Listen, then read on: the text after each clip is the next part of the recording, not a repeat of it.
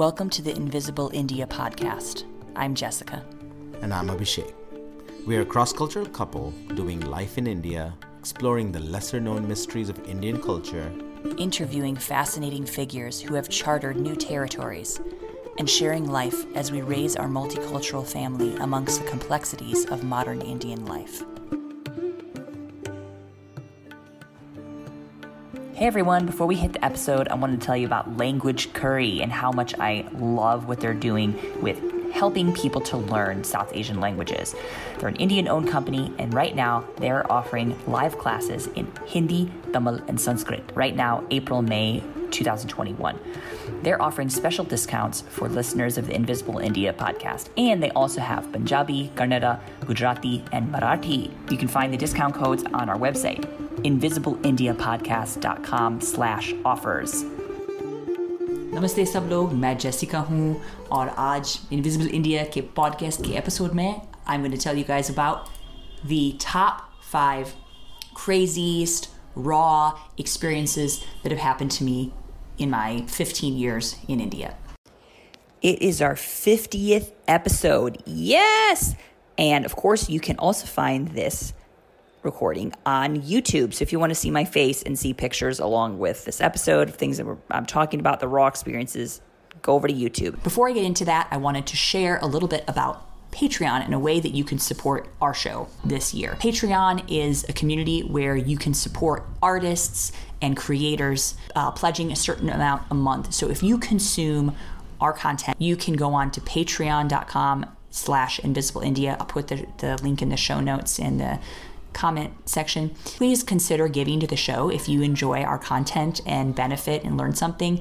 It would really, we would really appreciate you um, contributing to our show. You can sign up for as little as I believe three dollars a month, and you do get perks whenever you sign up. You get specialized content and special information and insights into the show. Let's get on with the five top raw crazy things that have happened to me in India. The first two are dumb experiences that were my fault because I didn't know the language, the culture, just rookie mistakes. One, natural disaster. One, religious experience. And of course, everyone has to have a good wild animal story. So let's get into it.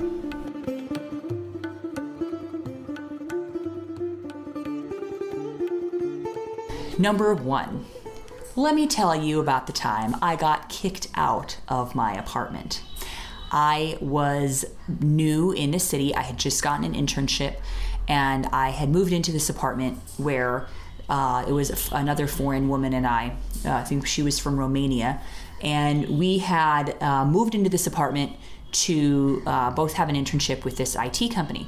This was in northern India in a smaller town. We moved into this place, we got it all, all set up. It was the first night we were going to sleep there, and we had a little housewarming get together with some of our colleagues and naive me you know we had them everyone over and it was basically this this apartment was the top floor of a um, like a uh, someone's house like kisi ka it was actually someone's proper house. This auntie and this uncle were very uh, strict vegetarian. Their house always smelled like ghee. They were very uh, old school, very religious. And so having a foreign woman living in their house, I think, was already a bit of a stretch, but I'm sure they were appreciative to have, you know, a renter. and so basically, I had to walk through part of their house to get to my place. And they could see everyone that was coming or going. And I thought, this would be good. This is a security thing. This is safe. This is secure. I'm not going to have any problems. Well, I basically went up to my house on this first night, had the party, and then one of my colleagues, who is also a foreigner, was late. So he came by himself. And so it looked as if here this woman is having random men over that are by themselves. I had the whole I had a whole bunch of other people over there. There was a party going on. There were couples, there were families, there were kids, there were other women, and then just one guy came by himself. So I think these people thought this is a catastrophe. So they called me over with my boss, who had kind of helped to facilitate the rental. And we're like, she's a terrible person. She's a bad girl. She's this, she's that. I'm like, Minikya Of course, I didn't know Hindi at the time. I was very fresh. And basically, my boss kind of advocated for me. He's like, you know, she's really a nice girl, like whatever. They're like, no, she's bad. They wouldn't tell what I did. But that's the only thing I could figure out was that my colleague had come over by himself late to the party. There were other people there, and they were just like. So I got kicked out of that apartment the, that next day. I lived there for like one day, and they're like. So my lesson in that was people are always watching.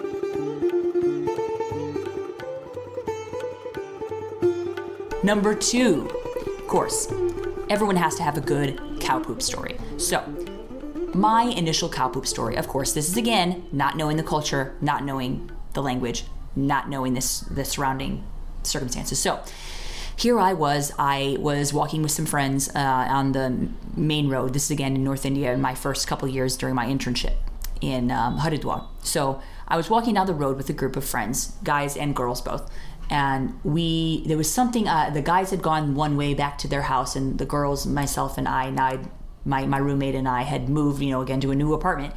Um, so we were walking down the street and the guys had crossed to go home and we were on this side. And i'd forgotten to tell the guys something. I, I couldn't remember what it was at this time but I, I so i like yelled across the street which you know you're not supposed to do. Like a woman like yelling anywhere is inappropriate right? Um, so I was like yelling like, "Hey guys, guys!" like whatever it was, and then I was I it was kind of important whatever it was. So instead I started to like run to catch up to them. I was gonna like run to catch up to them so they could hear me. Here I am in my like salwar kameez running, and you're never supposed to run. First of all, and it's culturally inappropriate. You can't really run in a salwar kameez. And then thirdly, it's just not that safe.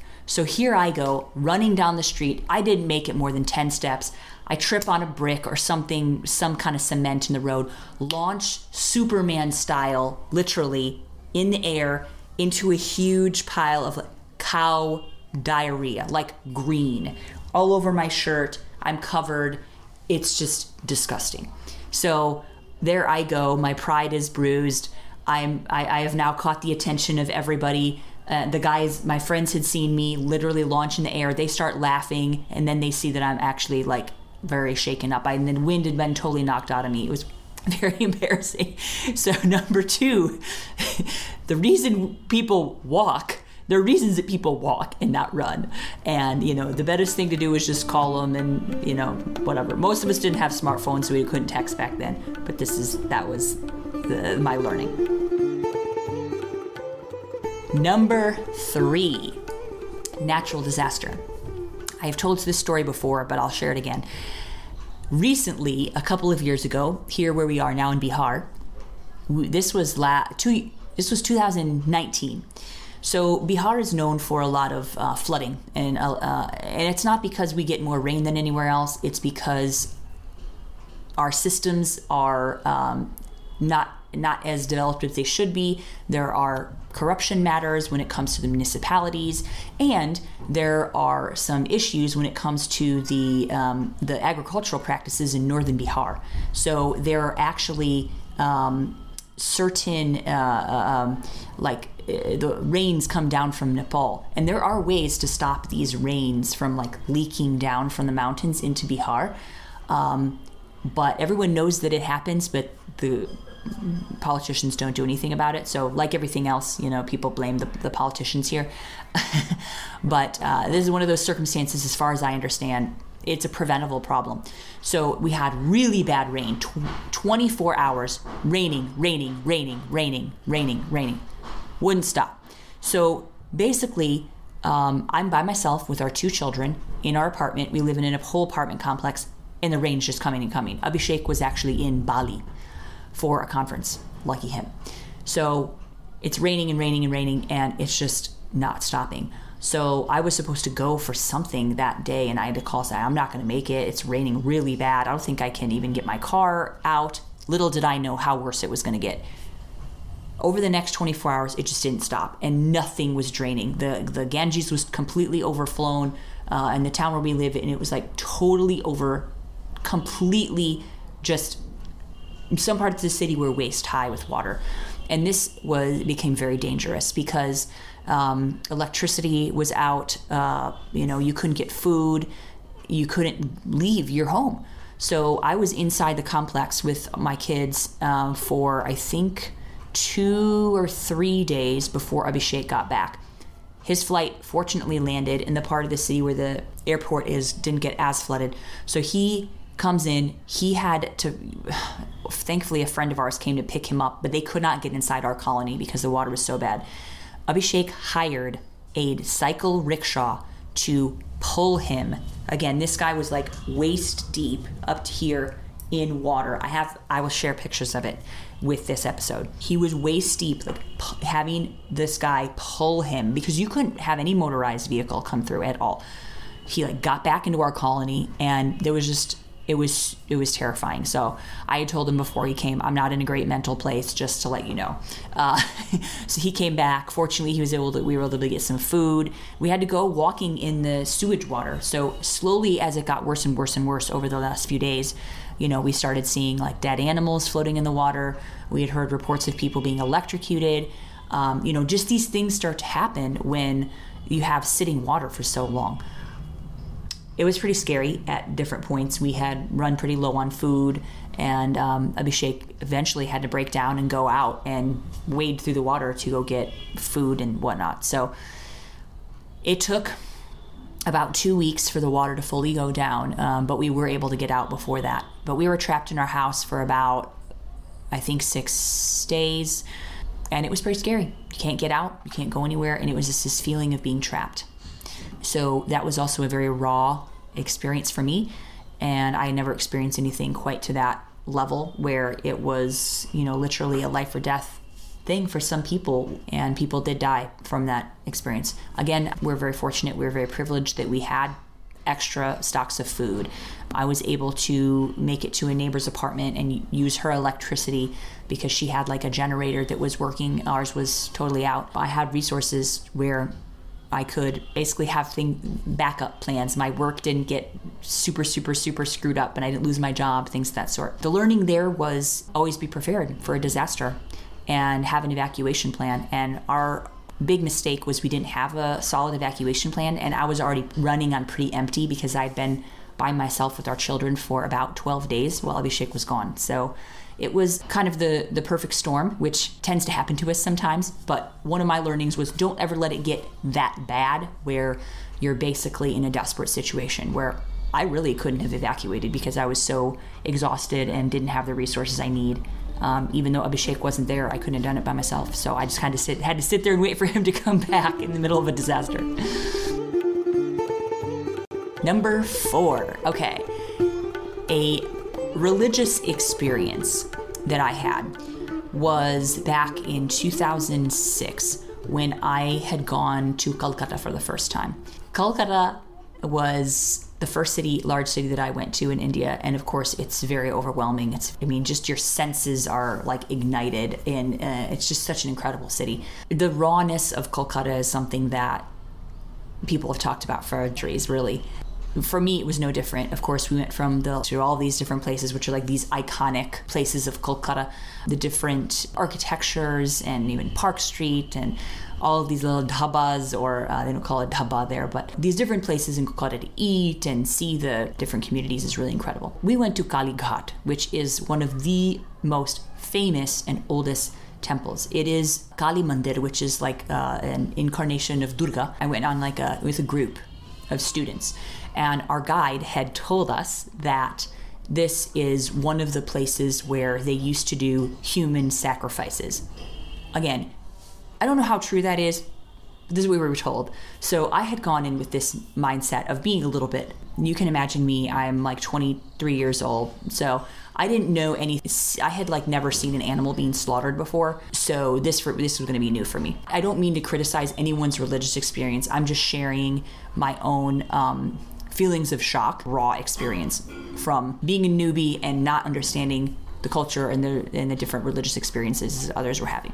So here I am. They said, "Oh, we're gonna, you know, they're gonna sacrifice different animals." So um, this is one of the only temples at the time in India, from what I understand, that was still doing like live sacrifices. Most places don't do this, but this was one that's still doing it. And there are other places in Kolkata and different parts of Odisha, and and many of you know a lot about this than I do. So feel free to comment and let me know the other temples that do this if you want to get into a conversation more in depth. Kalighat, they were going to be sacrificing a buffalo. Who we had gone, this group of students, and uh, none of us knew to expect. But there's this little girl standing there with literally a lollipop, and she's like, licking the lollipop. Panditji start chanting and they're getting ready to do the sacrifice. And there's this little girl just like sucking the lollipop. And so they take the big, huge, uh, it's not a machete, but it's a thing they use in the temple to specifically cut the animal and take this buffalo. This is huge animal, and they like slice the head off. And it just.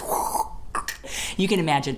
And this little girl is just sitting there, just like licking a lollipop as if this she does this all the time. So I realized like there's I'm missing something here. That this is some a somewhat normal experience for other people. And I know there would be uh, many Indians, Hindus even, that would be very disturbed by watching that. But in this case, uh, these people were regular bhaktas at this temple, and so they were totally familiar with this. But for me, it was like a very shocking experience to see that. Again, not criticizing anyone's religious experience or saying that there's anything wrong with doing this, but I just was like very shocked by that experience personally at that time. I think it would be different now that I've been in India for a long time and I see dead animals all the time now, so it's no big deal. Experience number five. All right, raw experience number five again has to do with an animal. I am terrified of spiders. I don't mind snakes. I don't mind large animals. I don't mind dogs. I don't mind anything really. I'm not scared of a lot of things. Spiders I have a problem with. in Mussoorie, which is up in the northern parts of Uttarakhand, uh, or in the in the foothills of the Himalayas. Was back in 2017. So I was pregnant with our daughter. I was going to do a language course, and Abhishek had some things he was going to take care of while he was there. Gone in the summer, it was supposed to be a nice retreat. We went to stay up in Landour, which is beautiful. It's so pristine gorgeous place. I know many of you have been there and heard about it. We had stayed in this home, which was adorable cabin. Some of our friends told us about it. It's so quiet, it's so beautiful. They were totally right. The thing they didn't tell us is that the spiders. I knew about the spiders of Landour before because I had been there back in 2007 uh, and I had seen the spiders.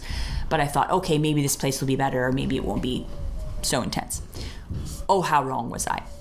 Apparently, the monsoon had kind of started early in the summer, so here we had these spiders were literally coming out of the walls. And the friends of ours who had stayed there before, they said, Oh, we saw like one or two the whole month we were there. I saw one or two in the first hour.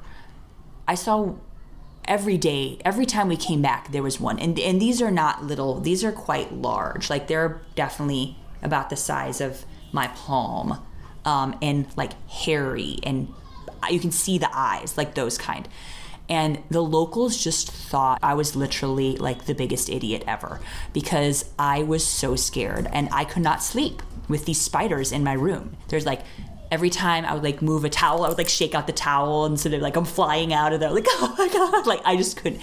And I was pregnant. I just could not handle it. I was trying to deal with it, trying to deal with it. I en- ended up borrowing a um, machardani, a mosquito net from a friend that we had up there. And like, I literally cannot sleep with these spiders like hanging all over the whole walls and everything. So within a week, I think we had seen about 25 to 30 of these large spiders. Every time we came in, they would come out at night and just sit on the wall and like, ugh. Uh.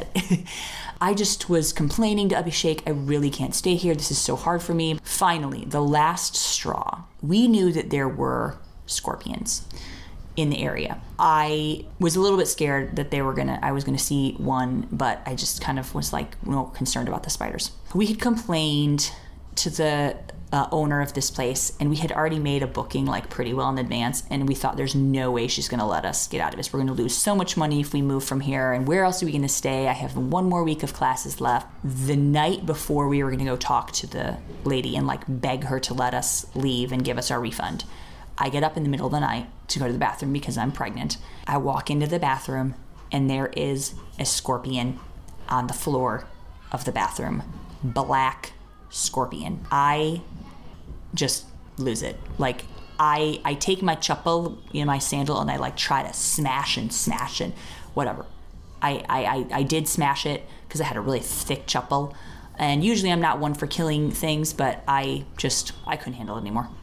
So I, I went back to bed. I woke up Abhishek. I was just like, no. The next morning we got up and I told the lady, uh, who owned the place. I said, I cannot stay here anymore. I'm so sorry. Could you please refund our money? I told her the whole story. Thank God she refunded our money.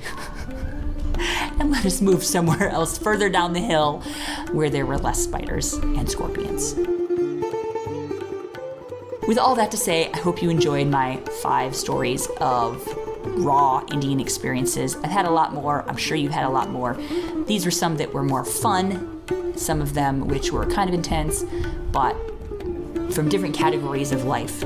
And I hope that you might be able to relate to some of those stories. Again, I'm not criticizing India. I love India. I live in India. I have lived in India for a long time. Most of my other episodes you can listen to and hear about all the wonderful things that I enjoy about this place. But these are some experiences that I have had. Again, some from my own stupid mistakes, things that happened to me because I didn't know, and some things which just happen. Namaste. Thank you for listening. Sunne ke liye bahut. Please listen up next for our next episodes where I'm going to be interviewing a number of incredible thought leaders and stereotype breakers.